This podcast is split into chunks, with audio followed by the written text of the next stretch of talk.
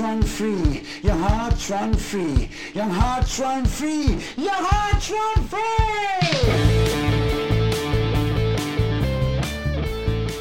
Welcome to season 5, episode 15 of the Young Hearts Run Free podcast. I'm John Cassidy, he's Stephen Watt, and we're going to spend, we're going to try 12 to 15 minutes have a wee chat before we bring in our main guest for this episode. So let's find out how Stevie Boy is doing. What's happening, Stevie? Stevie Boy is grand this week, as he is most weeks, to be honest. But he's grander actually because the sun's out and the guns are out. Guns are out. Stevie Boy is sitting there. You you might be glad, you might be jealous that this is audio only. Stevie Boy's sitting there in a running vest, a fine running vest, a fine body of a man. He's got, a, he's looking good, man, nice and toned. Aye, well, a lot of folk are starting to say that. So thanks, John, for just reinforcing it. I'm right. I'm just thinking to myself, I am earning beer and pizza this summer. That is the that's the driver here. So okay. And is is your focus now the lakes? Is that where you are in your head? yes, I all my my miles and vert and everything like that is now owning into the lakes, bit like yourself, John. Nine weeks, man. Nine weeks just. Is it, is it even that? Well, it's probably less than that now. The last email we got, I think, said it was going to be nine weeks. How we start thinking about it. anyway, for those for those who don't know, we've got a wee bit of history with the lakes, and we will probably mention it a couple of times on the run up. Anyway, we're here mm. to speak about loads of stuff. We have a heap of stuff to speak about in a very short space of time. Um, first thing I want to speak about is my undercarriage.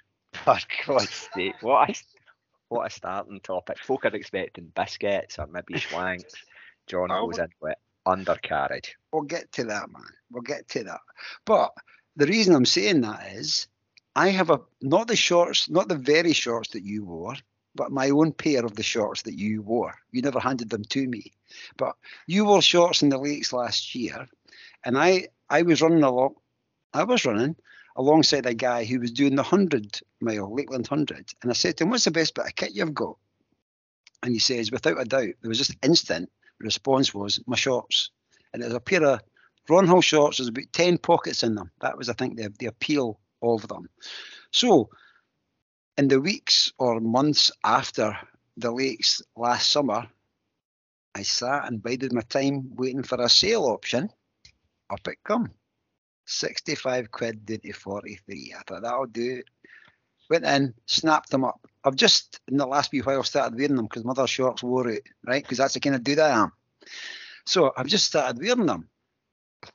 But I've noticed a wee bit of chafing has started emerging. I'm not a fan of that, like. Oh. So I just wanted to mention that so folk can about it. But also, I've got a theory. I've now started wearing. I've got. It's a bit deep. I've got two kinds of pants that I wear. Right.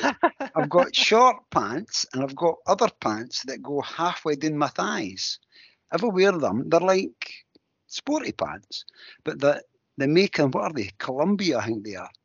The ones that if I wear the ones that go halfway down my thighs, they chafing.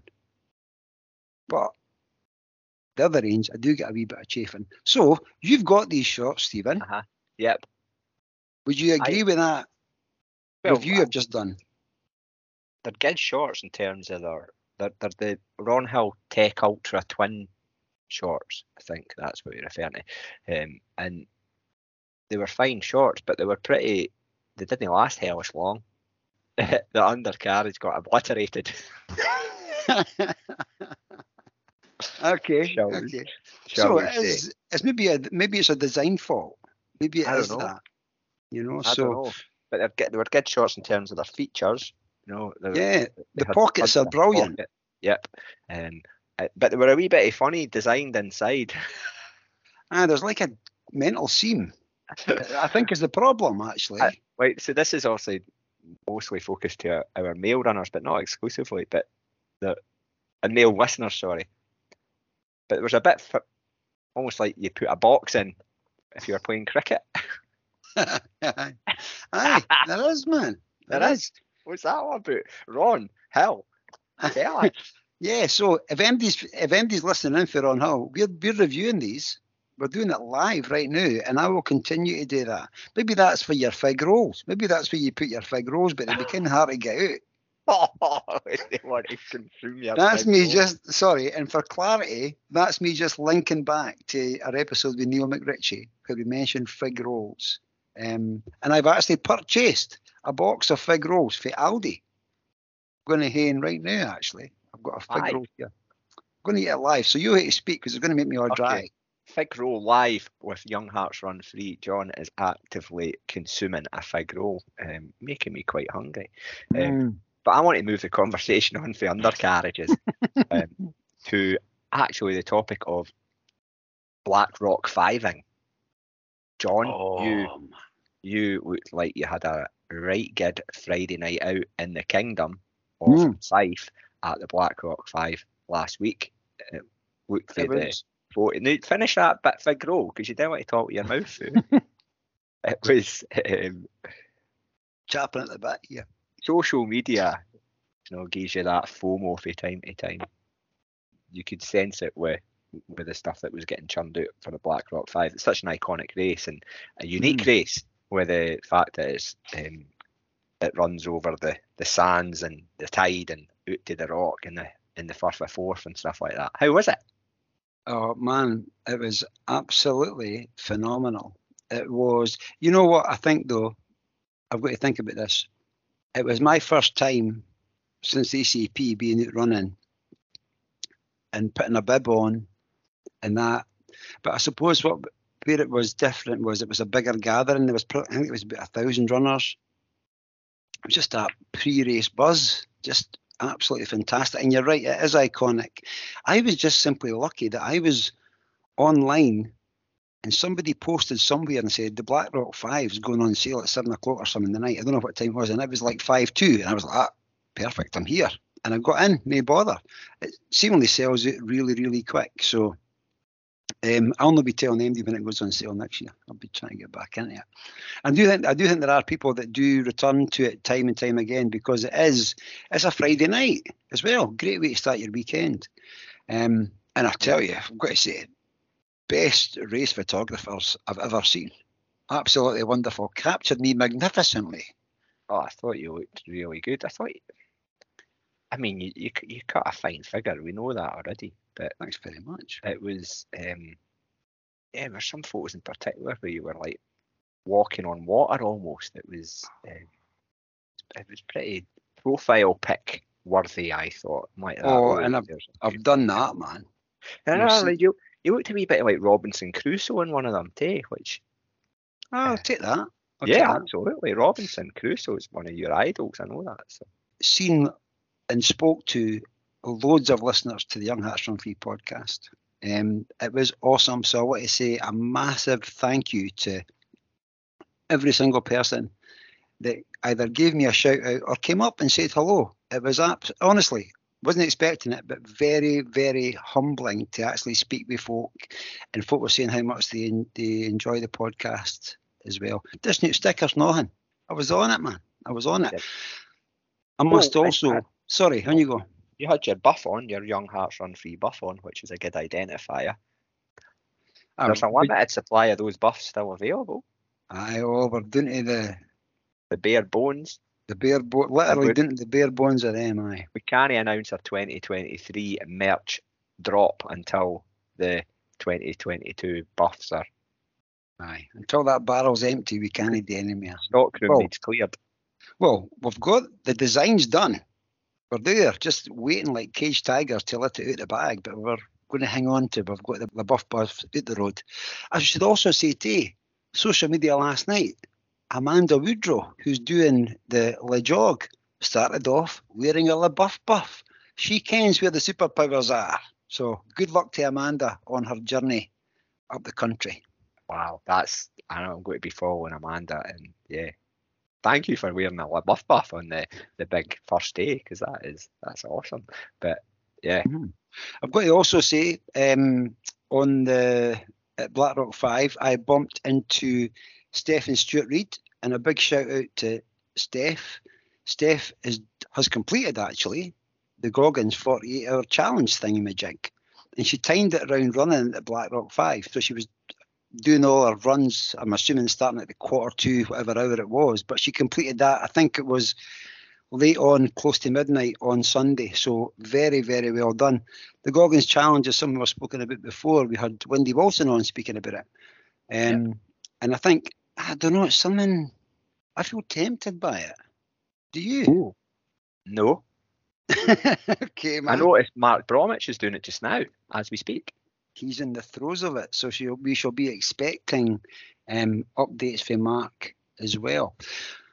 Now, can I move away from the Blackrock Five? And I've got to go back, in case I forget, to mention a dialect dictionary straight in entry for nobody other than Karen Much. And the comments we got back from Neil McRitchie's episode last week, which had phenomenal feedback actually. A lot of people really tapped into what Neil was saying, and even before they listened, we're really happy we had Neil on as a guest. So thanks, yeah. Neil, again for your for helping us out with that. Karen come up and said a personal reference that Neil had helped her out when she was spewing her ringer. So Karen's got that kind of way with words, eh? She so, has. But that's going right into dialect dictionary. That means being sick for anybody who is unfamiliar with the term spewing my ringer. okay. I was spewing my ringer at the look at um, somebody posted on Twitter. In fact, we know who posted it on Twitter. The the man himself, Bobby Butt, was feet post Sexy West. Highland Way. Sexy Bobby Butt did the West Highland Way race challenge, and he graced us with photograph of his sodden, blister-ridden feet. It was almost Graham Connolly-esque, wasn't it? I don't know what esque it was, but aye, no for the faint of heart. And he's posted it not just once. he's posted it a couple of times, any opportunity. But that's like a, Bobby for you, man. It's like a badge of honour, and it's well earned and well deserved because Bobby took part in the West Highland Way challenge race last weekend, which is the West Highland Way starting in Fort William and finishing in Milngavie. Yep, he did that. It's a warm weekend as well last weekend today, man. It was roasty toasty out there. But Bobby ah. likes it flaming hot. He does indeed. That's why he's out there. so well done to Bobby and everybody else that took part in that event. It's yep. a it's a challenge. It's on the best bit of Scotland. So well done. Absolutely fantastic. And yes, That's I noticed here a wee. Yeah, yeah. Okay. Definitely, definitely. Um, we've also got to give a shout out too to our, our man Christian up in the Hebrides. Yep. Yeah, who did his first half marathon distance event last weekend too. Awesome. And and Christian running the Hebrides on Instagram of just took up running during lockdown and found the podcast and so he's now up to half marathon and he's he's always letting us know how his how, how his progress is going, and it's going great. So um, it, it's always that that moment where you achieve something that you didn't think that you could when you first started. Is yeah.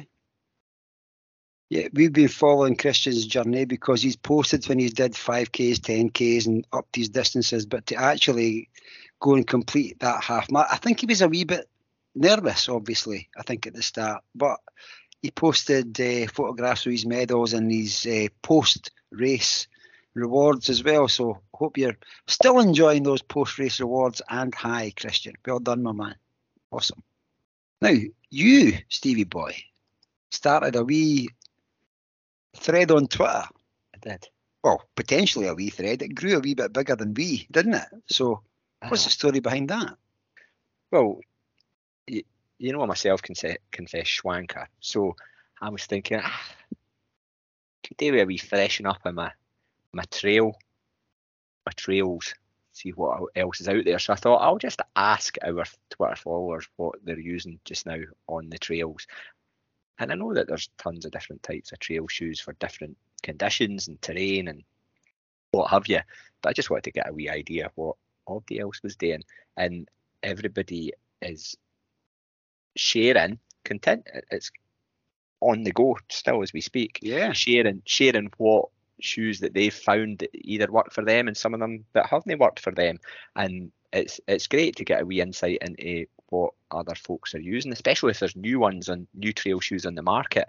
Um, me myself, I've been using Scott's um, Ultra Trac RCs and then Supertracs as well, but I'm finding them I'm I'm I'm finding them a wee bit tight across my my front of my foot. Um, and I was just wondering, hmm, wonder if I could release some funds to to go and get a couple of new pairs of trail schwanks ahead of the lakes actually. So um, knowing the terrain that down there, I kind of know what I'm, I'm, looking for. I used to be a big Inov-8 fan, um, but I've kind of fallen fallen away for them. Uh, some of my favourite trail shoes were Inov-8s, but I've not quite got on so much with the, their more recent iterations. So yeah, and then there's the whole super shoe crossover into trail schwanks. In other words, trail shoes with carbon plates in. Oh, wow. Yeah. I, I, must admit, I read. Actually, I've read all of that thread, mm-hmm. and a lot of it's like a foreign language to me. All these fancy names and brands in there. I think some of them that I never knew existed. But yeah. it's great to know, and it's a great resource actually to know that discussion type of thread can happen because folk will go away and try different things, you know, and yeah. maybe different yeah. because folk, cause folk have been giving them like wee mini reviews as well about what works for them, eh? So. They have, and there's that many different features on a trail shoe that is different from a, a road shoe, of course. You know, you hear people talk about rock plates and toe guards and um, things like that, and it, it, it is it's a, it can be a bit of a where do I even start when you move away from the more straightforward road shoe choice, which is usually stability or neutral, and then just down to a bit of width and toe box, and and, and, and after that the features are, are more regular. But trail shoes, hill shoes, whatever you want to call them, fell yeah. running shoes, there's that many different types that you need for different types of running. Finding an all rounder that ticks every box is hard. And I also find, John, that once you find the one that's for you, you you tend to evangelize that about that shoe to everybody else. But it might not work for everybody else as well. I always temper, you know, it's like, ah, right, I found my perfect shoe. You could go and wear it and think it's an absolute bag of shite. Aye, but I think there's comments on that thread as well that shoes are a bit like biscuits. You'll find your favourite and you'll find what works for you, you know.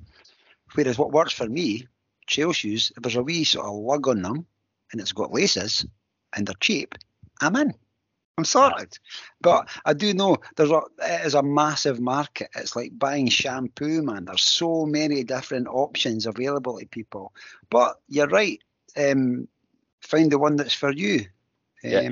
But the one finding the one that's for you can often take a bit of repeat offending going to the, the running shop and or yeah. website and getting one going, ah, nah, nah, that's not it. So being able to get suggestions for other people helps, I think, narrow it down.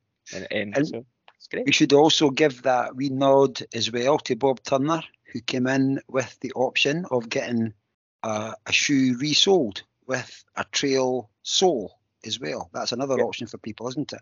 Yeah, repurposing almost your, your older shoes. So why do you need to go buy um, and I think Bob, when Bob did it, he took a pair of Vaporflies, which are obviously super shoes for on the road, and then put a trail Vibram sole on them, I think he said, and then that's them now trail schwank hybrids. I don't know. And, and that's I not think... going to be for everybody. Some folk might go to that idea go, no, that's you know, the stability on a Vaporfly. I'm going to twist my ankle if I ever you know land awkwardly at any point. But for Bob, they they work great, and that's what I'm saying about yeah. For one person, another person will be.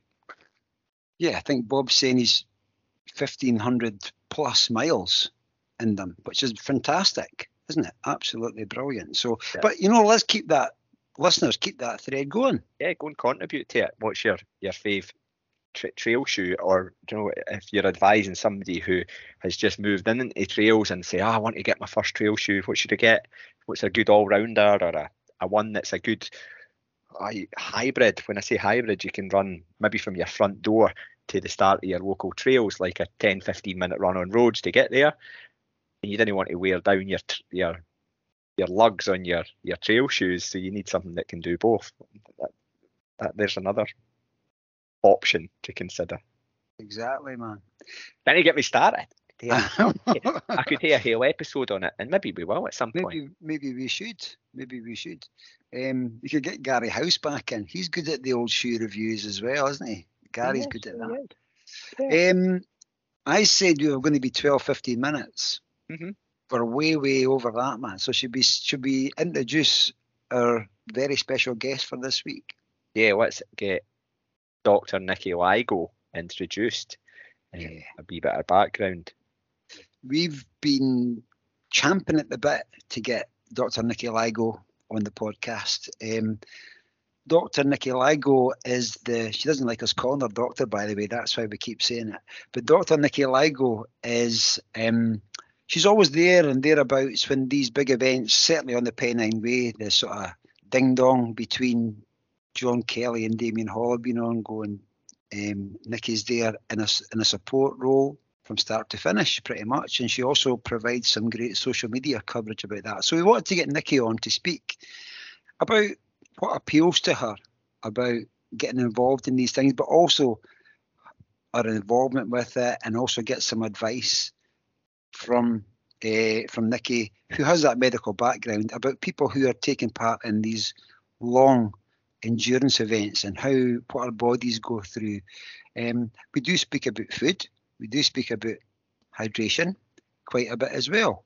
Nikki turned out to be an absolutely phenomenal guest and a great listen, didn't she, Stephen? She did, and you know, it's a totally different angle um, from some of the.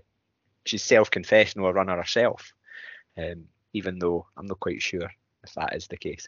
But um, yeah, so she comes at it from a, a really refreshing and um, insightful angle around about what running and especially long distance running and endurance events is is doing to our bodies and how we can combat that and find things that that work for individuals to combat it keeps us um, in tip top If you're listening to this and you're about to go your shopping or do your online shopping, listen to the podcast first because you might want to add a couple items into your shopping list before you actually press send.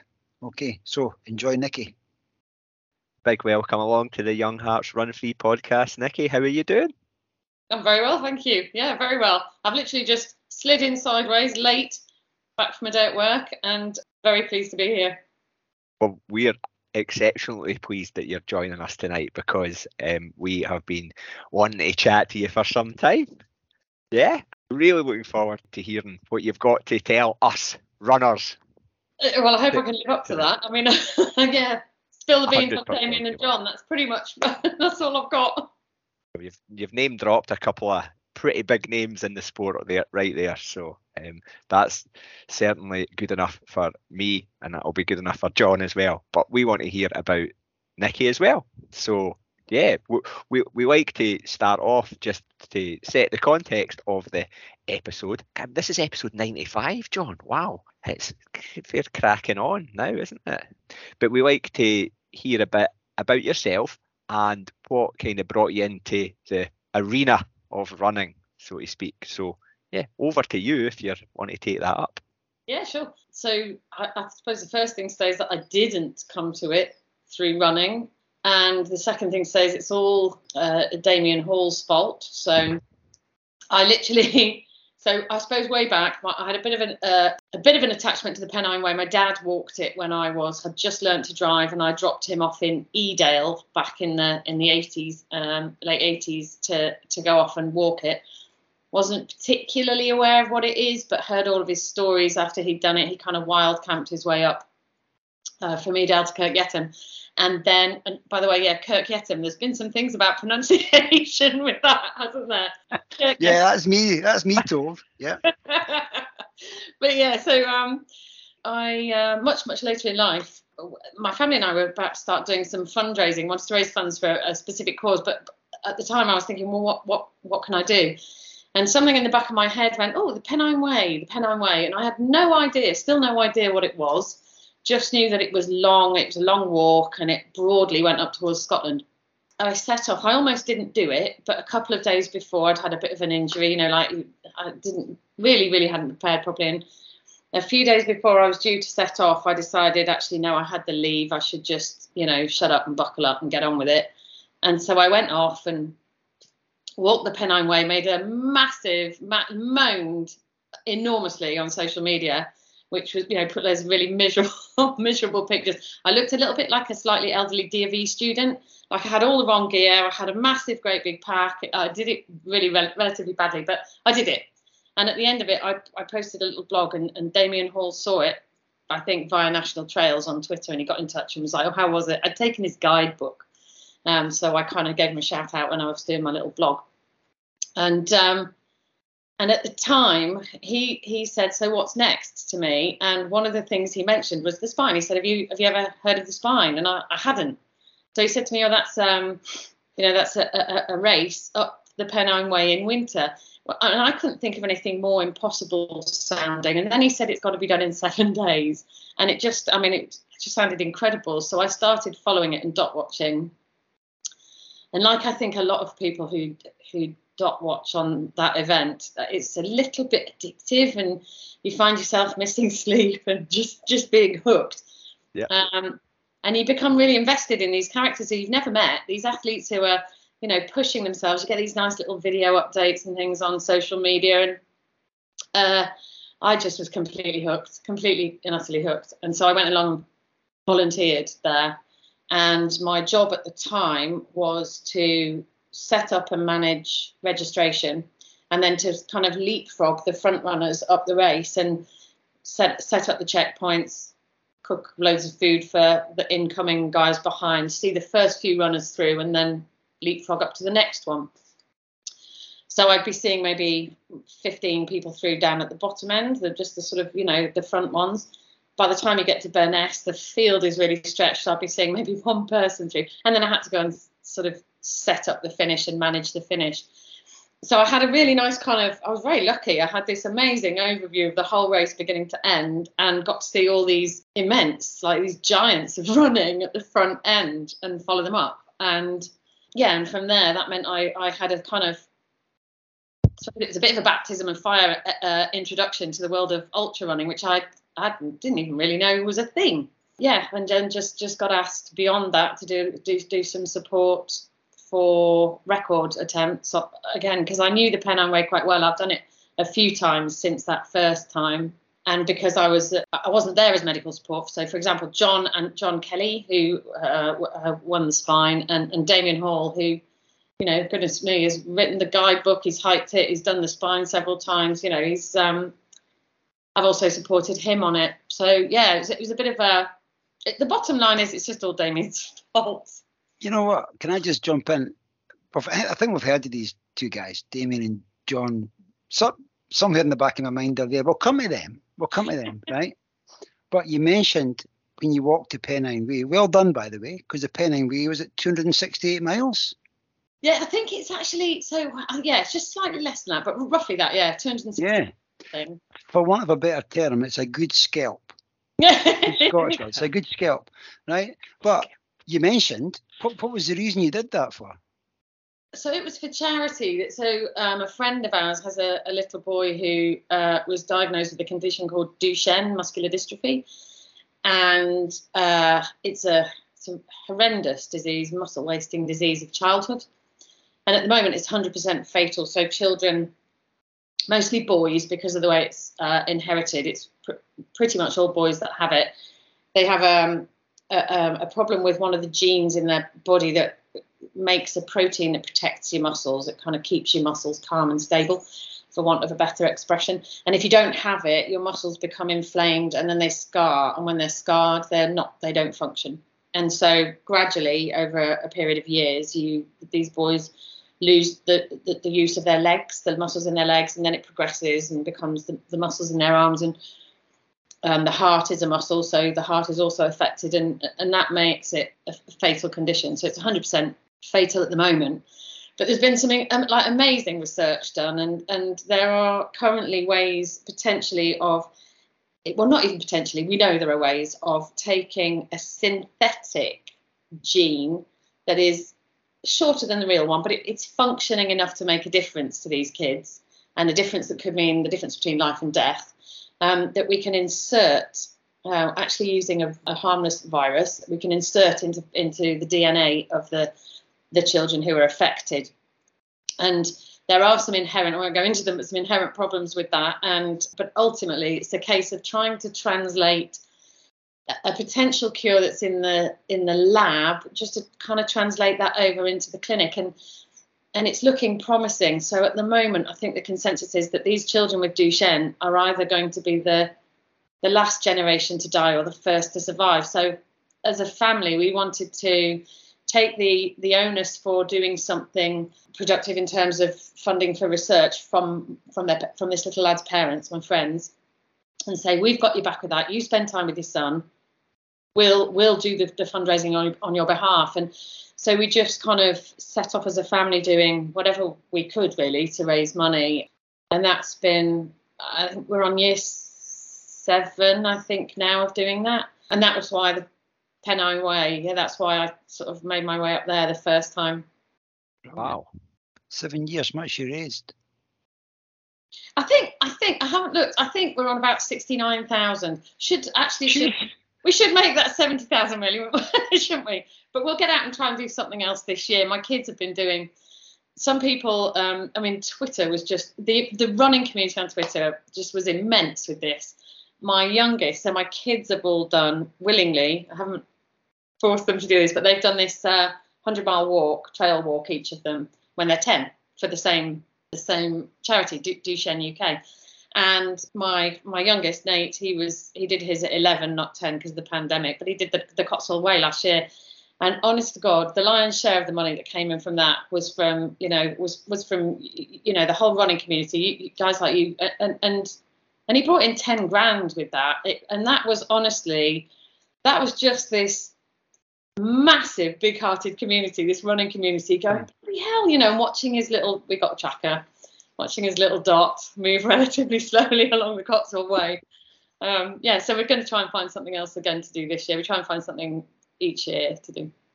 Right. So, well, let's put a shout out to listeners here. Let's get Nikki over that 70 grand. So if people, we'll, we'll, we'll put the link in the show notes to um, the, the fundraising, also to the End Duchenne uh, website as well if people want a bit more information. But thank you very much for sharing that. No, thank, thank you, you. That's amazing. Thanks. Very close to our hearts. So um, yeah, thanks. Brilliant. And that's what that was the the collision course between to, to ultra running and, and okay. meeting these these giants, so, so to speak. Yeah, uh, yeah. Little little did John, I know. You want to John's eight foot when you see him. eight, eight, eight foot tall. He just looks wee on the video. That's yeah. right. Yeah. He, uh, yeah. He, but just, fact, they are, you know, feet above me. They tower above us. I should just clarify that the John that Nick is referring to is John Kelly and not John Cassidy. However, I did I did see it.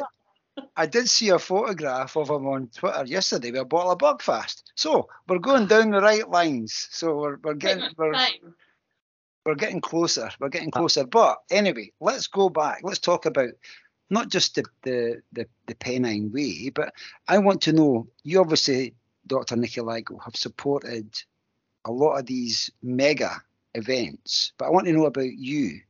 How do you, you got a van now, how do you prepare you to go and support these things? How, what's it like for you? Yeah, I mean, it's fairly so. A lot of the the logistics that for you. Do you mean like the record attempts rather than the the, the like spine and things like that? Yeah, the record yeah, attempts. Yeah. So the lion's share of the logistics for that is already done, bef- you know, way way before. Because the biggest thing I suppose is coordinating things like paces. There are so many. We have 30 people involved in making something like this happen, and all of that is done by the athlete beforehand. M- my job I suppose principally is to make sure that I understand exactly logistically what's happening because as soon as the, the runner goes out, in fact from the night before, then the reins fall to the, the, the road support team. Um, and that means really understanding, really understanding all of it, understanding what that means on the trail, you know, where where everyone wants to stop, where there are pacer changeovers, what kit is needed, you know, things like when when somebody's going to need poles because they've got a, a you know a, a, a, grind like a big ascent or a, you know um you know head torch. These all sound very obvious, but you have to remember that everybody is sleep deprived on these things. So everything I usually spend several hours transferring all the information that the athlete has given me into my own I, I can't call it a spreadsheet because it's not that flash, but my own kind of table of what's happening when, and such that it's really really clear. So when I've had no sleep or haven't eaten and normally wouldn't be functioning very well, it's all just Mickey Mouse, nice and Fisher Price, and I can see what's needed when and have everyone's contact numbers, all those kind of things. And then it's just really a case of, oh, and understanding, sorry, nutrition, all those sorts of things. I've, I, I principally haven't been in these things for medical support. I should say I was in, I think, you know, the way I made it in was because I was doing this checkpoint and, and, and equivalent road support work on the spine. And then, and, and it's just because, yeah, both John and Damian had the audacity to have uh, these potentially massive health problems while I was there that the medical bit kind of accidentally came to the fore. I was hoping they'd just shut up and run the thing, but they both made mo- monumental fuss about it bodily. Well, see, I've learned already. I, I assumed Dr. Nicky Lygo was there in a medical capacity to start with. No. There you go. Brilliant. No, I was just meant to throw rice pudding and stuff at them. I wasn't meant to be there to do anything clever. And that that thing you that that thing you mentioned there about Fisher Price, Mickey Mouse. Stephen does football commentating, right? And I've seen the scribbled notes that he has. It makes sense to him. Yeah. But to anybody else, it would just be a jumble. But he knows where what is and when to pick it out and all that sort of stuff. yeah. And but I think too, when a runner is running, is it a case of the focus is on the runner so they don't have to think? So you mentioned poles and head torches. It's a case of right, put that on, off you go, keep them going. Yeah, hundred percent. Yeah, yeah, absolutely. Um, it should be for the for the athlete, literally only to put one foot in front of the other. I mean, in my in my view, that's that's the whole point.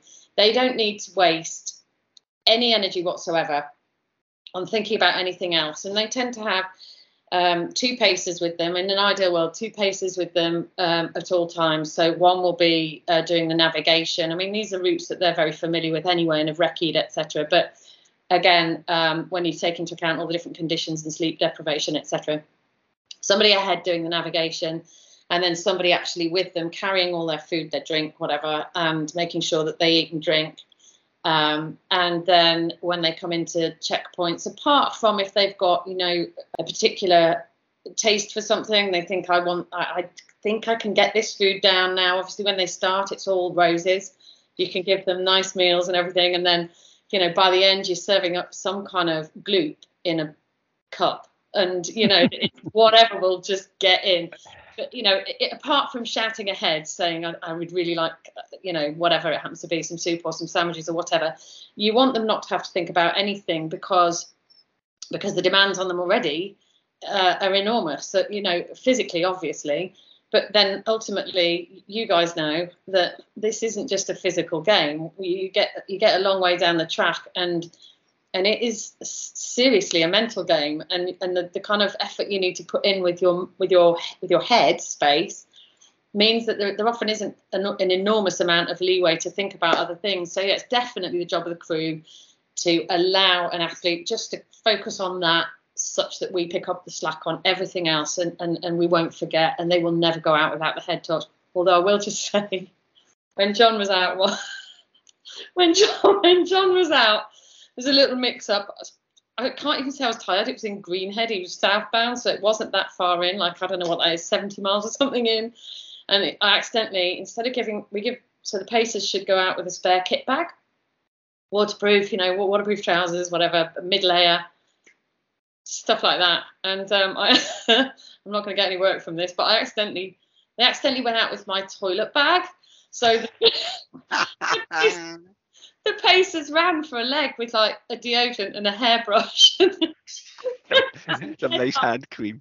Yeah, it's like started raining. I'm like, well, you're going to be wet, but your hair, your hair, your hair will be nicely brushed. And he would smell lovely when he came in at the next checkpoint. Yeah, yeah, it's like you know, yeah. So that was that's quite poor, but the, but the whole point is that's supposed to be a well a well-oiled machine, so they can just run and know that nothing like that is going to happen. It doesn't happen often, but yeah, that's quite bad, isn't it? But It's such a nice insight to get that because when you're watching the dots, as a lot of us have done, Nikki, and yourself included in, in other events, you're not taking into account all the one the prep work that's gone in beforehand, then the actual logistics, uh, uh the the day or the days, I should say, um, and, and all the stars that almost need to align, and you're rely, the athletes relying on other people and, and stuff just so that they can fo- focus their entire blinkers energy into actually the one step in front of another.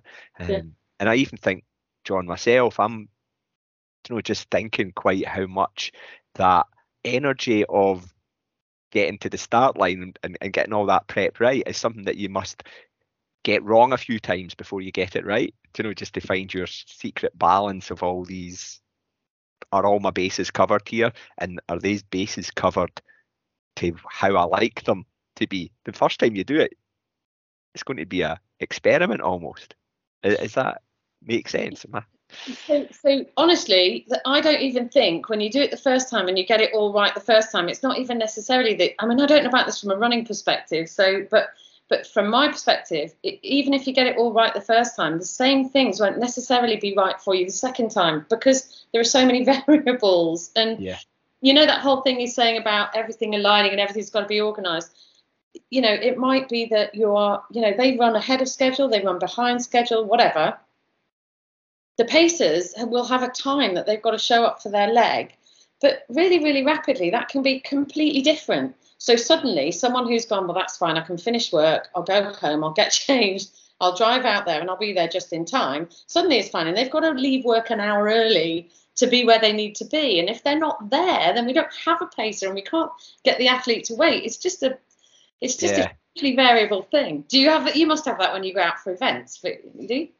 Well, no, John more so than me because I've not done the West Highland Way type distance events, and the, the, long distance events I've done are like running around in loops and stuff like that, which is um, taking away a lot of that hard yards when you can just dump your stuff and, and, and grab it um, on, on the go. But no, I get what you're saying is that when we look at sport and professional sport, and the amount of funding and backing that goes into some sports in comparison to ultra running in particular, where um, there's a very, very minute amount of people who do it as a profession, and even those who are doing it as a profession are usually backing it up with some other aspect of um, yeah. income generation, shall we say? Yeah, yeah, um, and, and and then they're relying on that community and the community spirit to to fill in the gaps that for other sports are filled in by the fact that it's a professional. So you yeah. compare it to football and the amount of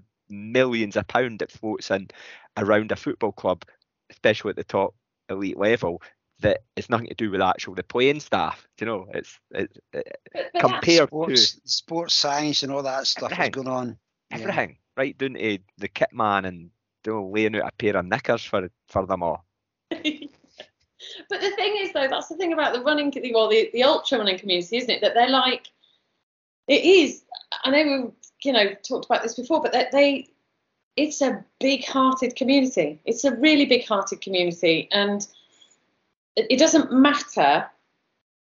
I, I, find it the most inclusive community. I've not, I've not found the kind of community we built like this before. It doesn't matter how old you are. It doesn't matter how fast you are. It doesn't matter whether you're the first in a race. It doesn't matter whether you're last over the line everybody is willing for you to get to get the job done and, and to achieve your goal and you know if you look at on a on a record attempt as an athlete out there and literally every time the current record holder is out there with them trying to help them get that and you just you, i don't know of anywhere else that you see that and i don't know where anywhere else where you know that massive range of ability is equally celebrated. You know, it, it's mm. it, it's a phenomenal uh, a phenomenal community. It's quite a hard community to you know, to, to not to be around once you know what everyone's like.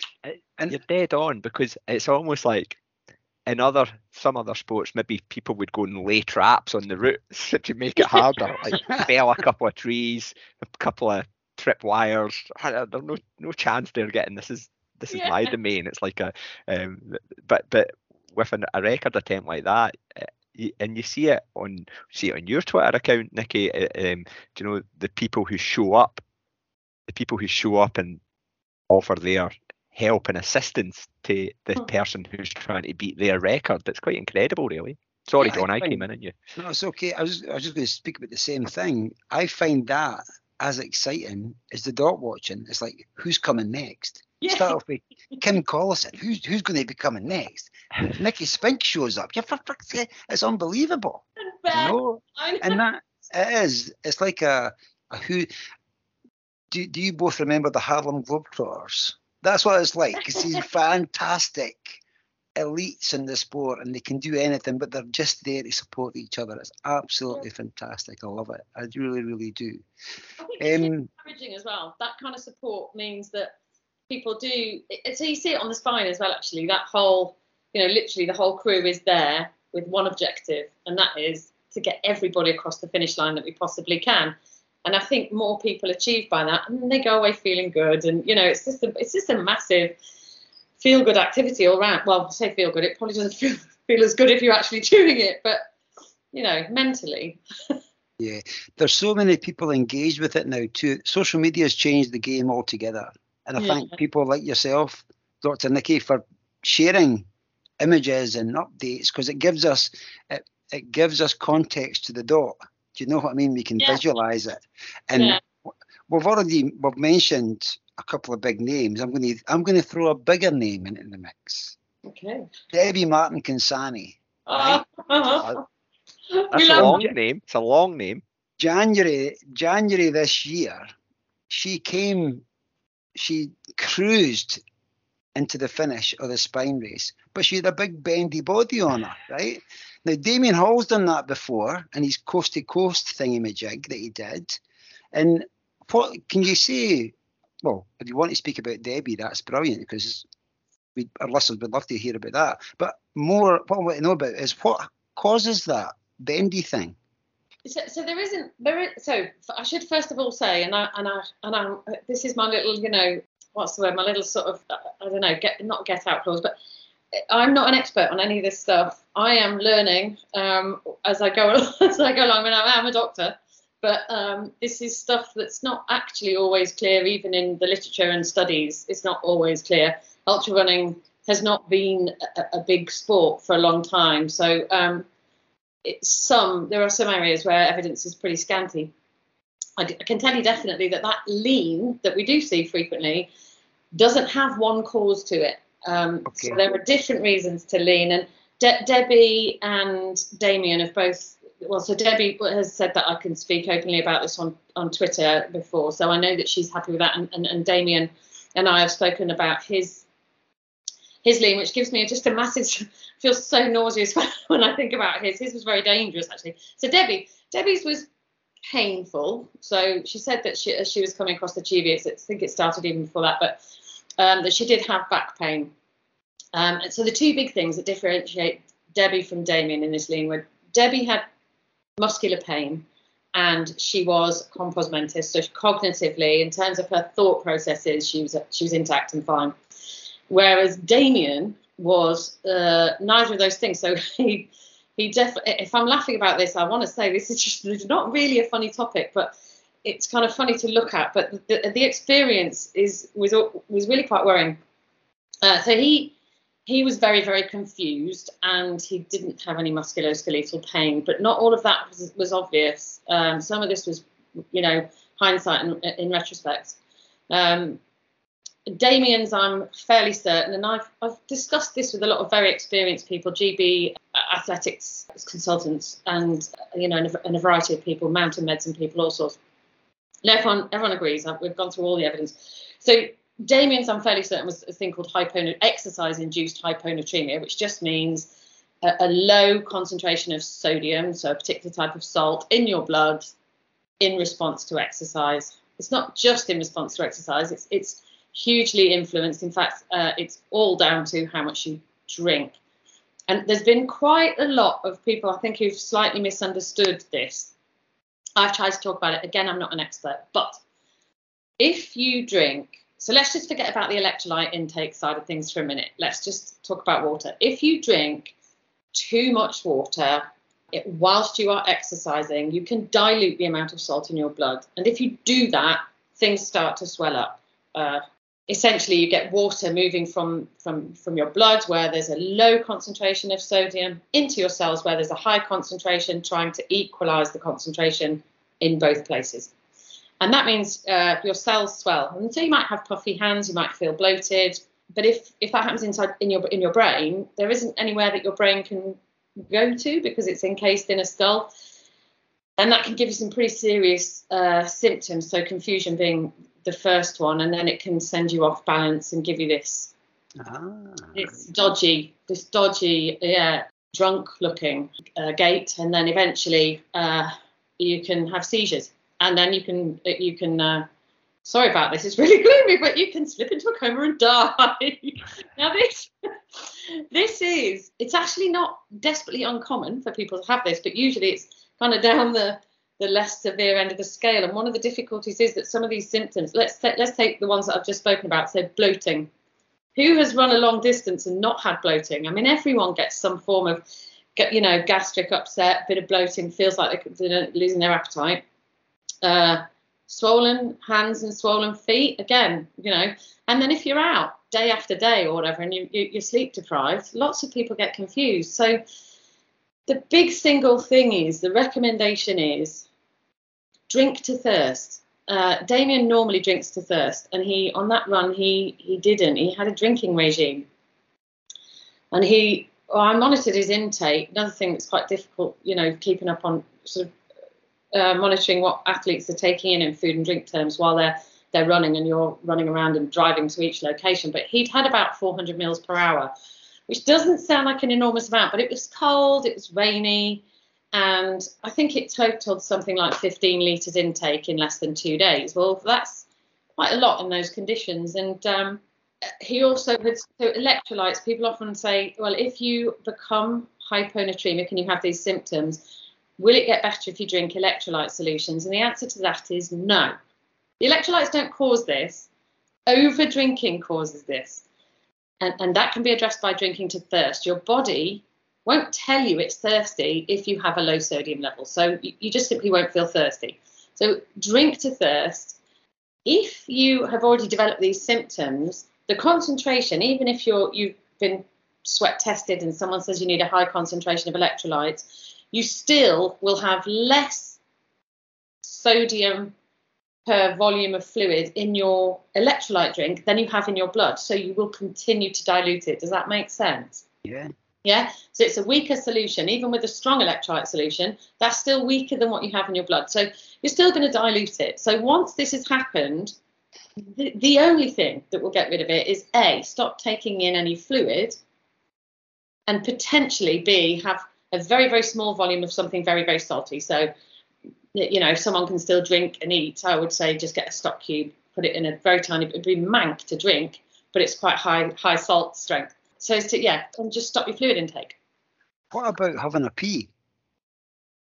Uh, so yeah, yeah, yeah. So having a pee, yeah, definitely peeing. If you stop drinking and you're peeing, you are losing, uh, you are losing fluid. Technically, you may be losing salts as well. There are some complications to this in that in exercise, there's a quite a decent amount of evidence that we release uh, uh, slightly inappropriately over time, release this hormone that causes our kidneys to reabsorb water on its own. So, not to reabsorb water and sodium, just selectively to reabsorb water, which contributes to this dil- dilution effect. So, the bottom line is stop drinking if you get to that. Yeah. Let's, not, let's not get to that. Drink to thirst. Yeah. See, though, I've got to just ask this question. If Damian's taking in, or anybody's taking in 400 ml an hour, if you if he was peeing regularly, then you're draining the tank a wee bit, if you know what I mean. Does that make sense? Yes, yeah. But, but it, it, had, it, go on. Had it got to a point where Damian didn't feel he wanted the pee and he was just retaining all this fluid? Is that what was happening? No, no, he was still peeing. He was still peeing. Um, but the point is, he'd he'd drunk so much that his so you're you're because you've got because you've got this this hormone potentially being released that causes you to absorb water on its own from your kidneys. Even yeah. if you are peeing, you're still selectively keeping back some water compared with the salt that you're keeping back. So you'll lose a bit of salt in your urine, but you will preferentially keep some water back. And if you're also taking in water and drinking it, that takes a little bit of time to filter around to your um, to, through to your kidneys anyway. And there are several reasons why your kidneys might be um, performing slightly under par. So, I mean, the, the bottom line is if you overdrink, there's an argument to say that if you are drinking electrolyte solution, that you, in theory, should therefore be diluting your sodium more slowly because, you know, you've got some salts in there. But the ultimate thing is just just don't overdrink. And the best way yeah. not to overdrink is to drink to thirst. But you can tolerate actually a bit of dehydration much better than you can tolerate a low sodium. Yeah. Well, yeah, there you go. That's great advice. What's kind of hitting home at me is that that negative equity that you're in with your salt intake, once it's away, it's hard to. It's almost like game ending as such. The game being. so actually, or, or can you pull it back? That's what. You can, you can you can put, so again that's one of the things I was talking to the the GB um, uh, athletics team doctor. She was brilliant. She came she gave me a really long. You know, we really talked about it and looked at the video and everything while she was preparing the team for Tokyo. So she was amazing, but she was brilliant. She she did say so. I was talking to her about what had happened, and one of the problems was because, like I was saying, because a lot of the, the symptoms that Damian had could have been consistent with something else like sleep deprivation or you know mechanical jostling in your gut giving you bloating or when you're running. Preferentially your body wants to provide your muscles with a good blood supply for the work that they're doing and they do that at the expense of of the blood supply to your gut so you know your gut's not a kind of emergency service while you're running so, uh, and that's one of the reasons that people can have um, significant gut problems because they're just not getting the same blood supply to the gut as they normally would be. And on top of that, you're running, so it's mechanically jostling. So bloating's not uncommon. So it was difficult to recognize all of these and put them together and go, this is hyponatremia. And even when I was starting to think, God, it is, we, he was four miles from the end and he developed this lean I asked the pacer, "What's the lean? You know, what's happened?" And she said, "She said he's got a, a tendon up. You know, well, she's got he's got tendon pain in his ankle." So initially, I thought that lean was that he was leaning away from a painful ankle. In retrospect, in hindsight, what I should have done was stopped it, uh, which would have been very hard. It was four miles from the end. I should have stopped it and taken him to the hospital. Hindsight is a brilliant thing and I've spoken to lots and lots of people. I mean, a, the doctors at the hospital that I work with, when I show them, are horrified. But then they are in the hospital. We're all about getting people to their best health. Whereas on the trail, we not only have to tolerate ill health, we have to expect ill health. And we and we can't jump in at every you know if we jumped in every time someone threw up or jumped in when someone had a manky looking blister or jumped in when someone was hallucinating, which loads of people do on these long events. You know, it's just not the way this field works. You have to tolerate and expect some ill health. So, yeah. So uh, she she looked at it and she said, yeah, uh, I think what she said, what she would have done is to have given him some. If she'd realised, she said, I'm not even sure I would have realised it was hyponatremia, but that she said she would. It, it's reasonable to give some, uh, you know, concentrated salt like stock cube solution that I was talking about, um, in very, very small amounts of, of water and to stop drinking and to give it an hour to see if there's any improvement. It's usually relatively rapid, the improvement, or at least, you know, no, no further deterioration. I mean, Damian had some salty chips, not by design because I'd realised the problem, just simply because we gave him some salty chips. And in retrospect, again, looking back, he's slightly improved after that.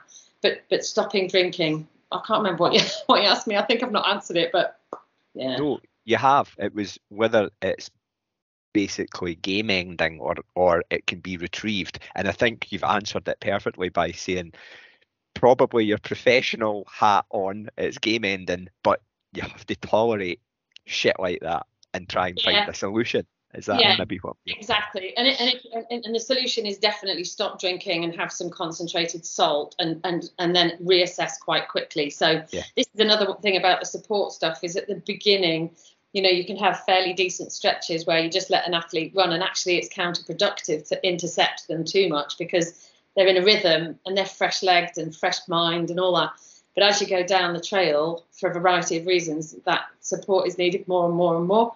And so that's one of these times. Obviously, if somebody's poorly, that you know you'd get in early to reassess to see if whatever you've done at the stop before is paying off or not. Right. I am so happy that salty chips played a part. I'm so happy about that. I, I seen I seen that reaction in your face, salty chips. John went, "Woo." Is that are they, are- is that a poker chips or a cone of chips? He was imagining how they were presented and stuff. And I'm also thinking with the stock, the concentrated stock cube solution. So I'm going to have to start putting like oxo stock cubes in my my race fest. I think. Um, what about those little stock pots? You know the jelly ones that you could just slurp down. Yeah, yeah, yeah. So anything that's got salt in it. I mean, this is that work? It, yeah, yeah.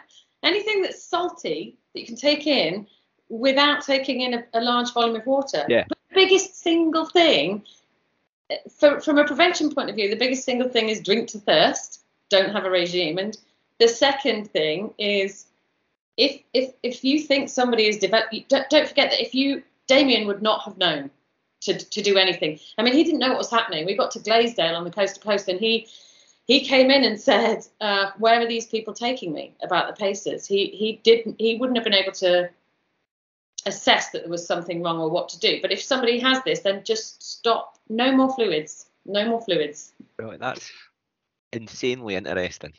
Sorry, Stephen. John. S- Somebody, and I, I'm absolutely horrified at myself. I can't remember who it was with a guest on, and they said that Lucy Calhoun saved their day with a stock cube. That would be why yeah, It was a runaway on. I'm not going to say a name because I'm, I'm not going to get it wrong, but kudos to Lucy Calhoun for, for doing that. I can't remember who that was, but it- Stock it made- cube sales have just increased yeah. ahead of something that's happening in a few weeks' time, the West Highland Way race. Scottish shelves are s- emptied of stock cubes. There's stock shortage. just before we move, just before we move off of speaking about Damian's coast to coast thing, how l- his recovery time from that back to back to feeling normal again? How long was that, Nikki? Um, well, so actually, so when he got to the end of it, um, and I've, honest to God, no, I've never, never been so happy to see to see someone reach a finish line.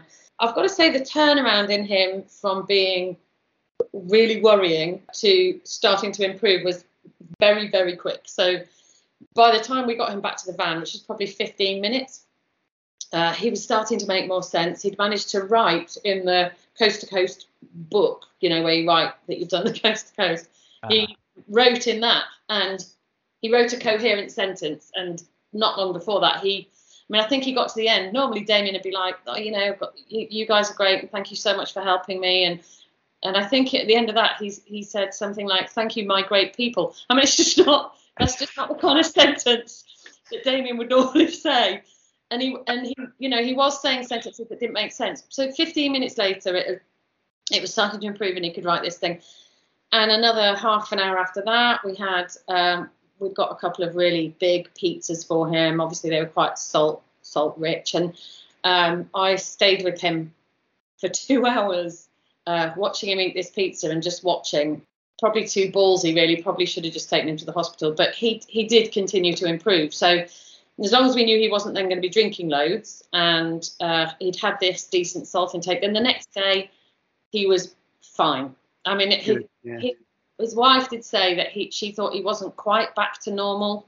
That we spoke on the phone a couple of days later, but to to all of us it looked normal. But I think there were nuances, um, which is, is slightly concerning. But uh, I mean, you know, he seems all right now. oh, it's so scary. It was a proper scary one. It was a big learning curve. That one, big learning curve. Yeah, well, like you say, it's a relatively new sport, and the evidence bank isn't quite there for all these things. And even if well, I was a medic. Yeah, but I, I'm I'm suppose like when you're researching it, and and has this happened in America or do you know other sort of hot spots where ultra running is is, is quite um, participated in that all over the world now, but there is some particular places. Um, uh, you know, where's where are these types of incidents recorded so you can go and tap into a, a knowledge bank or whatever that that type thing. So there is actually um, there's a chap who's done quite a lot of research, I think, using um, uh, Western states and Vermont 100 using data from there and they've looked at this and the, and the whole drink to thirst argument. I mean, ironically, I did a presentation on kidney injury uh, in in endurance running on Zoom. Damian came like to listen to that um, before he did the coast to coast, and the the biggest message at the end that I kept on saying was drink to thirst, and then he had this regime. The thing is that most of the, the time that you would expect to see this, people over drinking, diluting their sodium, is when they're in a hot climate and they're panicking about dehydration so they're chugging the, the fluids back. And you wouldn't necessarily, it wouldn't be your first thought when someone's running in the pissing down rain in chilly England. Um, so it wasn't, yeah, it, it, it's, it, it, there is a there is a, a bit of a bank of evidence in, in hotter races, but but I yeah, I mean it was I didn't I didn't make this connection quickly enough is the bottom line. But I blame Damian really because I, you know, I wasn't there. I was there, like I said, to throw sandwiches at him. That he just extended my role in a very rude way. Why? Why did he go down the 400 mil an hour intake? I don't. I don't know. I don't know because he he did say that was. I mean, certainly on the Pennine Way attempt, uh, successful record attempt that he'd had before. Uh, and he said on every other event he's done it was drink to thirst. So I don't know what the rationale was. I mean, that would have been, uh, you know, a, a, kind of decision. That's certainly a decision made without me. I don't decide on any of that stuff. They yeah. they come with that plan in place, and then I just do what you know. They'll say this is how many calories an hour we want, and you know we need some protein every, you know, whatever. So, nutritionally and from a fluid point of view, and then I just make sure that happens. And then as it happens, if something goes wrong, then it's a bit of a, a weird one really because I'm almost there in a good Samaritan capacity. You know, I'm not there as a doctor. I'm not with an organisation. I've not got specific cover for it, but I would be pretty rubbish if I if I just ignored it all and went, sorry, I'm not here as a doctor. Yep, not doing me. Okay. Stephen Stephen's mentioned that the West Highland Way race is on the 18th of June and that's coming up soon. A number of our listeners are either running the West Highland Way race or supporting. Stephen, you want to come in? Yeah, so it's obviously the I don't know the, the most well known trail up in Scotland, and it's one that um, a lot of us aspire to to to run at some point in our careers, if that's what we want to call them. Yeah, you want to call it that. John's been lucky enough to ha- have done it, but you're right, John. It's not just the what 250 or so who are toe in the start line. Is it around about that number? Around about that, yeah. Yep. Um, it's also their support teams. It's yep. support runners. It's the people who are volunteering at all the aid stations. You can imagine there's a whole um, heap of people behind the scenes doing things. And I think for for them and hearing this type of chat just now is is is like I've said already is so so interesting and you know you can start making sense. I can start making sense of sometimes how I've been feeling when I've been feeling horrendous and thinking, oh, wait a minute, I, have got maybe some testing to do um, and experimenting and, in training runs and, and such like. But I suppose for the people who are two weeks out from running the West Highland Way, now weather up here can be a little bit sketchy or it can you know it can go the other way and, and, and be off a bra, as we say. I don't know if that's a term that you're familiar with. Um, and I suppose it's they're two weeks out, they've done all their training, so they're now going into taper, and they'll be thinking about a lot, don't you, John? You think about a lot in these two weeks of taper. You start getting a wee bit of, um, it was called Mara, Maranoia for a marathon, but I do, ultra maranoia. ultra maranoia, yeah. Ultra you start, you start thinking about everything, and I suppose a lot of us start we go to that default of worst case scenario. What if this happens? What if that happens? But yeah. I think that chat we've just had is f- fascinating, but very, very well timed as well.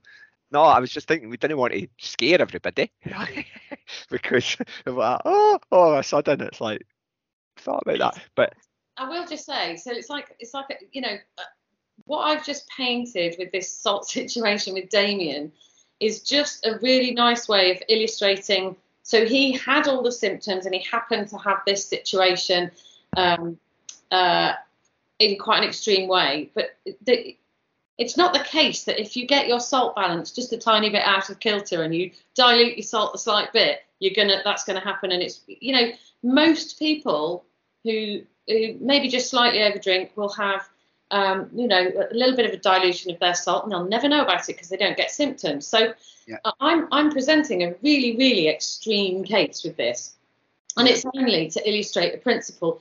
your body will say when you're thirsty, and I'm not talking about waiting for you know there's thirst and there's thirst we've all had that thirst where you could literally down a pint of water and you're absolutely desperate to have a pint of water um, and then there's that thirst where you just think yeah I could go a cup of coffee and I'm not talking about waiting for that, you know, raging dry mouth thirst. I'm just talking about, you know, wanting the fluid rather than drinking it when you don't want it. Your body will, one of the measures it uses to, to decide whether or not it's going to tell you it's thirsty is the level of sodium in your blood.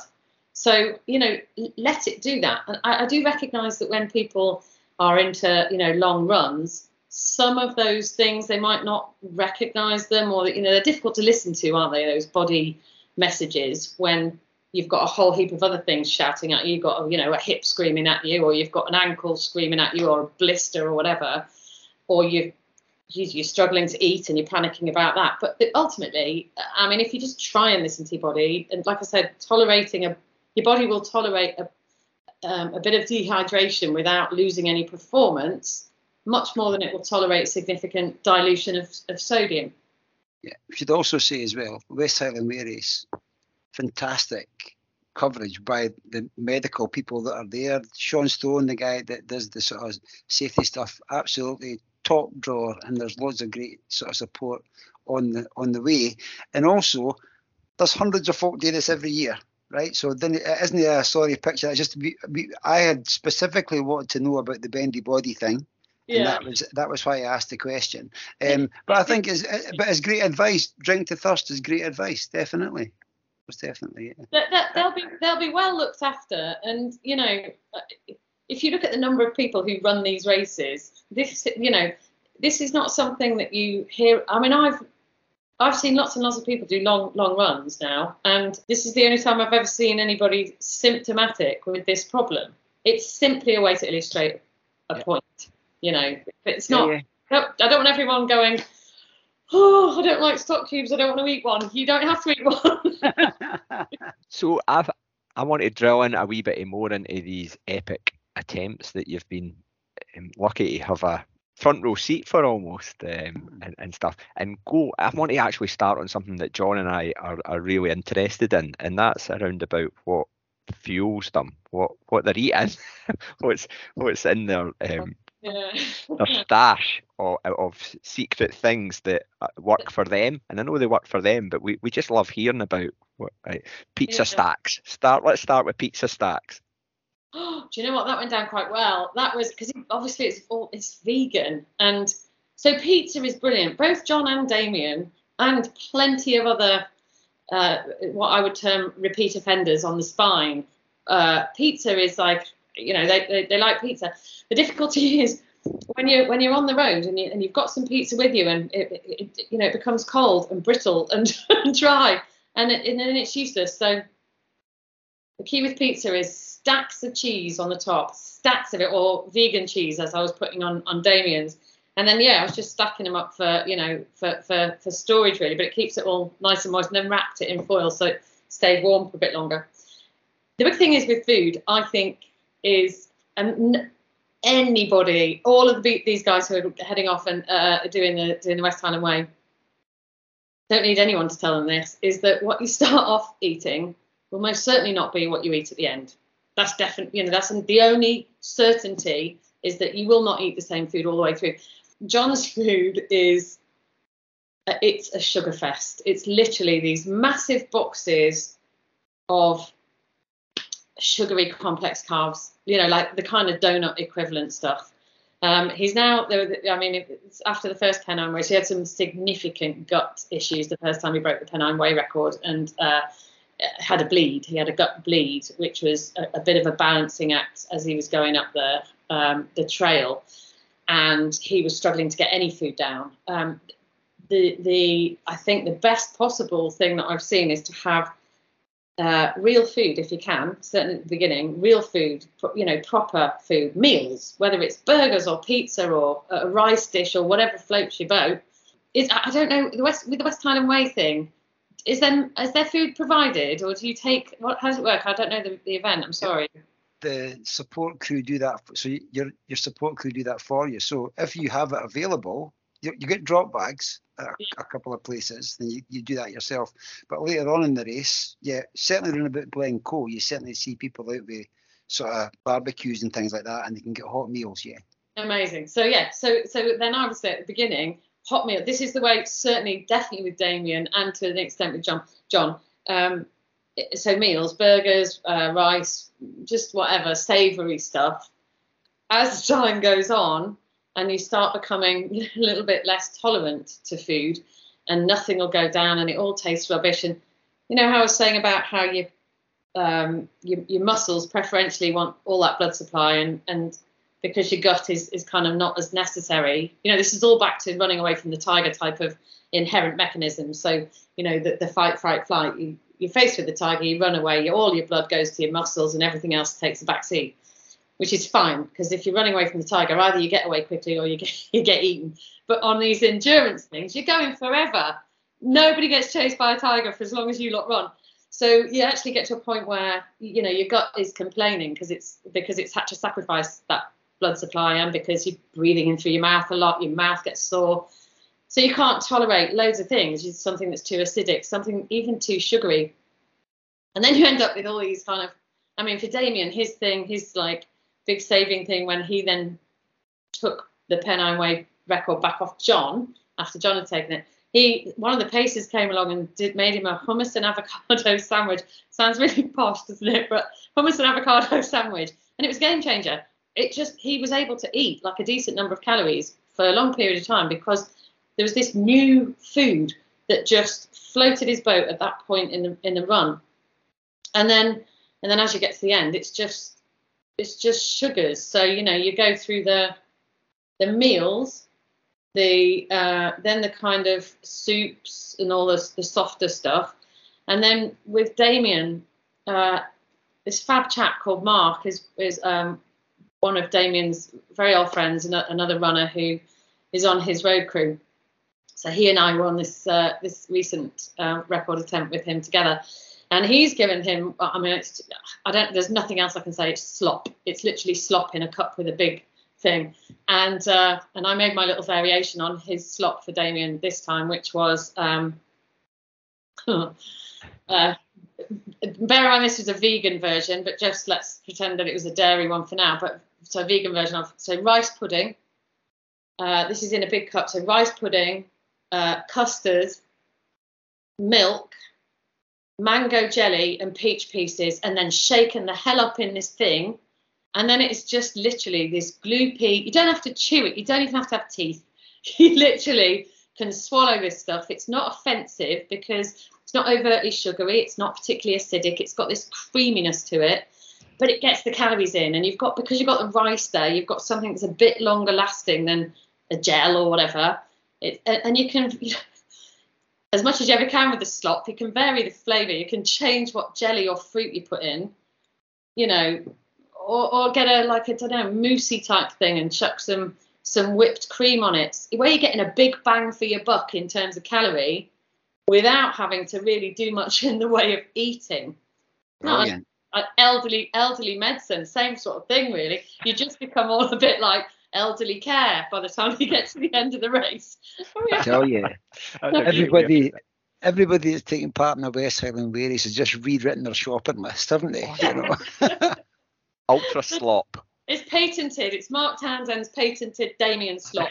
That was my variation. Rice pudding, custard, milk, and peach slices. Do you know what it's a bit like? You, can you imagine Quite It, it's the top of a trifle, right? Isn't it? The Yeah. it's the custard and creamy top of a trifle. That'll get you. As long as A your couple head's of bits in of the sponge in there as well, and Hundreds and thousands on it. Hundreds and Yeah, thousands right, some massive shaved chocolate. liquidize, liquidize a trifle. Job Ooh. done. If you've got your head in the game and you've got a, a, a cup of liquidized trifle, Mar- Marquis or again, Marquis trifle. Marquis not not You just any old trifle. it just makes it so it, it- it's so simple, isn't it? You know, you you, you don't have to work to to get it in. You just No. swallow, and that's it. Yeah. Job done. yeah, Fantastic. A smoothie. Magic. Yeah, it. I'm, starving now. I could actually go one of those right now. Oh my God, well that's making you starving talking about that slop in a Yeah, Bag. I'm, up, I'm up for that. Oh, hey, I Well, was I was that. gone. I was gone to salty chips. You Right. still think about the salt and chips. Right. Listen, Vicky, we are at the sort of tail end, I think, of the show. We've had, you've been very kind to come along and, and share some time with us. Um, we're not wanting to pick on, or sorry, pick a favourite out of Damian or John. We've absolutely loved that. Oh, we playing are. out. But we're not. No. No, I'm not. I'm not going to do that. Would No, John had a I'll tell you, every No, I'm not going to do that. every time I'm out with one of them, and unequivocally, because if you remember when John first took that record from Mike Hartley, Damian was then out a week later, and everyone was going, you know, who do you want? What do you, what's the deal? And the deal is, and this is this is an absolute. The deal is, whoever I'm out with, of course I want them to succeed. This is back to what I was saying before. The first one in, the last one in, doesn't. Whoever is there, you're there to make them help them succeed, and that's literally yeah. So whoever I'm out with, that's the one I want to break the record. And then the next week, if it's the other one, that's the one I want to break the record. You know, it's what, it, it's what it is, isn't it? Awesome. Fantastic, yeah. And we've got to say they're both so inspirational to the running community, not just in Britain but across the world. You know, the what they get up to and the, and also their camaraderie and their social media exchanges are absolutely fantastic. You know, it just adds to the spice of the fun they're having with each other. Yeah, which is, which do. is fantastic. Which the is really, really. Sweet tea versus hot tea is the big thing, isn't it? John, John, John is, uh, you know, John can't stand the the English, you know, the, the British cup of tea. Sorry, English, British cup of tea, and um, and and Damian is not a fan of the American cold sweet tea, so iced tea, whatever. So yeah, so um, yeah, that's the rivalry really. I have enjoyed reading John's tweets and observations about Britain. Do you know? Oh yeah, yeah, Thursday. Yeah. Yeah, I've, I've, I've, you, you could make a really good series of them, which is, um, it, it almost reminds me of a Bill Bryson book or something. Like, you know, it's like you know, notes from a small country. That is a brilliant book. That is a brilliant book, isn't it? and actually, a book that I've read. I'm not a big, big book reader because of it's squeezed out. It's marginalised by life just now. I, have got a lot in my um, future reading library. Um, because Yeah, so- John's John's the current bookworm. But yeah, that's a cracker. Um, and it reminds John Kelly doing these tweets just I don't know, it invokes that same sort of um, memory of that book. So Little yeah, observations, isn't it? Little observations of, of, of life here. Yeah. totally. Love it. Okay, John, where where are we on our question set? We've we've, Um, we've rattled through it, have we? We have rattled through them because we, we did have one about um, about runners and heat, but I think we've maybe covered that with the hydration thing. Mhm. No, Yeah, I think we're heat I mean, I'm happy to talk about it. it. It is it is very different. There are there is heat training that you can do. Do you know the person really that you want to be speaking to about heat training? I would say is is, is Beth Pascall because she must know a stack about that from prepping for her her Western states. And you know, I, I, there are ways that you can train to increase your heat tolerance, and they're fairly short. You know, you can do it over a period of two weeks. It's not long Yeah. lasting. It only lasts about a week, but there are things you can do.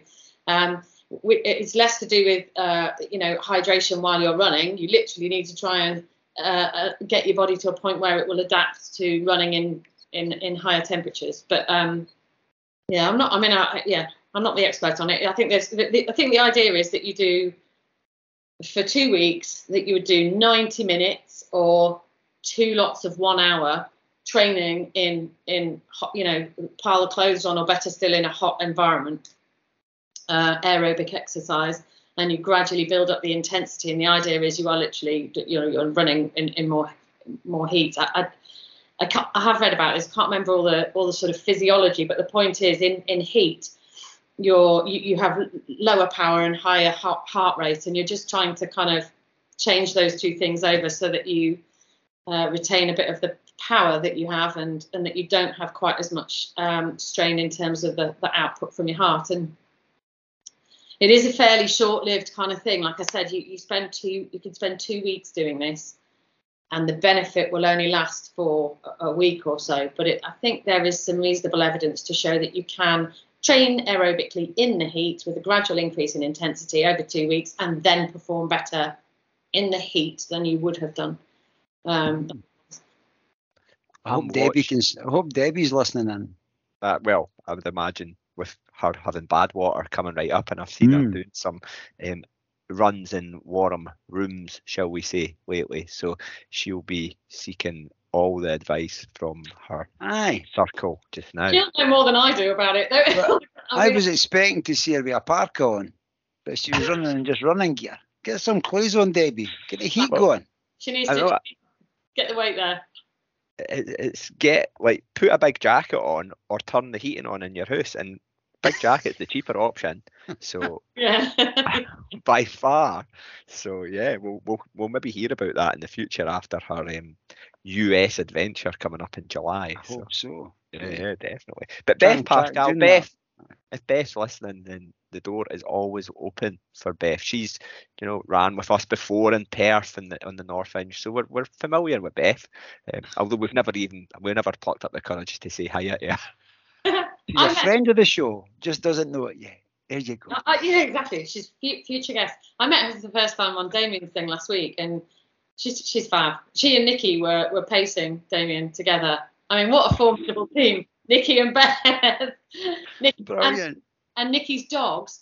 I, I made Damian a vegan chili. I don't know if you saw this post. I made him a vegan chili, and he sent sent the thing ahead. It was like he wanted some chili, so I, I put some or some soup and chili, and I put some out, and um, he was holding it. I just gave him it in the pan. You know, all the kind of niceties are dispensed with. I gave him in the pan, um, but he wanted me to look at his, his foot, and he he put it down on the floor, and the bloody dog ate it. the dog ate it, but the wooden spoon was getting in the way, so Nikki, I think, took the wooden spoon out so we could get to it better. All right. Dread to think what the dog's oh. guts were like later. Brilliant. Awesome. Right, listen, let's hit dialect dictionary. Let's do let's that. Nikki gave us a belter. Maybe unwittingly gave us a belter earlier when she used the term mank to describe what a stock cube tastes like. But oh yeah, I thought it was somebody from Manchester. Yeah, yeah, as well. And I don't want to correlate the two. That's not what I'm saying. Um, so I so I grew up in North Yorkshire. Well, my first sort of decade of life was in North Yorkshire, and um, this this is going to sound like a really unrelated term, and it's also. But the fact is, so and I don't know if this is used. This might be. You might go, yeah, it's used everywhere. But the term croggy so, meaning to give your mate a, a, a, lift on your bike. So, you're on your push bike and they either sit on the handlebars, sit on the crossbar, or sit on the little rack thing at the back. Yeah. So, it's always like, you know, you're going down to the sweet shop and your mate go, Gives a croggy, gives a croggy, and I, I want to come with you. And um, I am not over egging this when I say this. When I think about that phrase, I think about uh, hanging out with my mates, this uh, fabulous community, like this lovely, you know, happy time and and helping it, you know, yeah, jump on my bike and I'll do all the work and all that. And it and it it, it is without any question reminiscent of this whole thing I'm talking about with the with the running community. So actually, not just because it's a Yorkshire word, but also because of all those connotations for me, my word is croggy. Brilliant. Never heard of that one, John.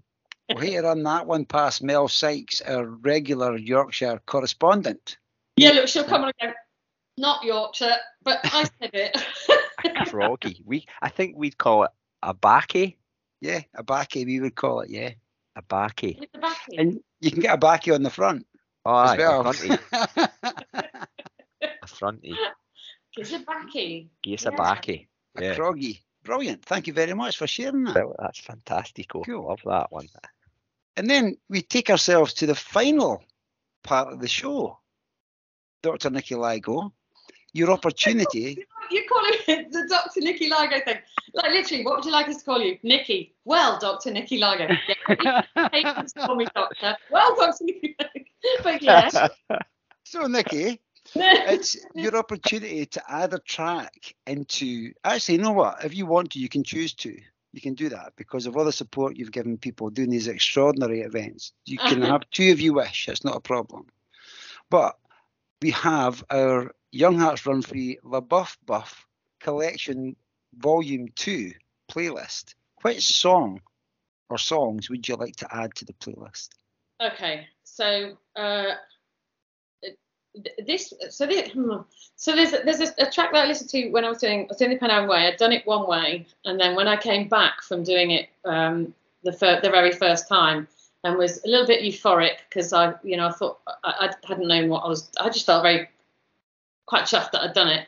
And I came back and had a couple of glasses of wine with some friends, and one of them, I said to them, oh, I loved it, and honestly, it was brilliant. By the time I got to Kirk Yetholm, Kirk Yetholm, I um, I could have uh, I could have turned around and, and come back again, but I just didn't have the annual leave, and they were like, well, go and do go and do it then. So I went back and, and, and went up and back, and long story short, when I went up and back, I had to do it twice because I, I ballsed it up the first time. But when I went back and did it properly, um, I was coming back and I was trying to come back in 10 days, which I know to a lot of, uh, you know, the, the, you nutters, that's probably not a big deal. But for me, it was. There were some of those days were like 33 mile days. And and I found it really, really hard. And I found this track. It's uh, by Chicane and it's it's called uh, Come Back. There are actually two. One's middle distance runner and one's Come Back. But but Come Back particularly, it's got a promo with a guy running around in a pair of running pants, doing you know silly things, behaving like an absolute plonker. But it just had a really perfect rhythm for me to either do a very, very slow jog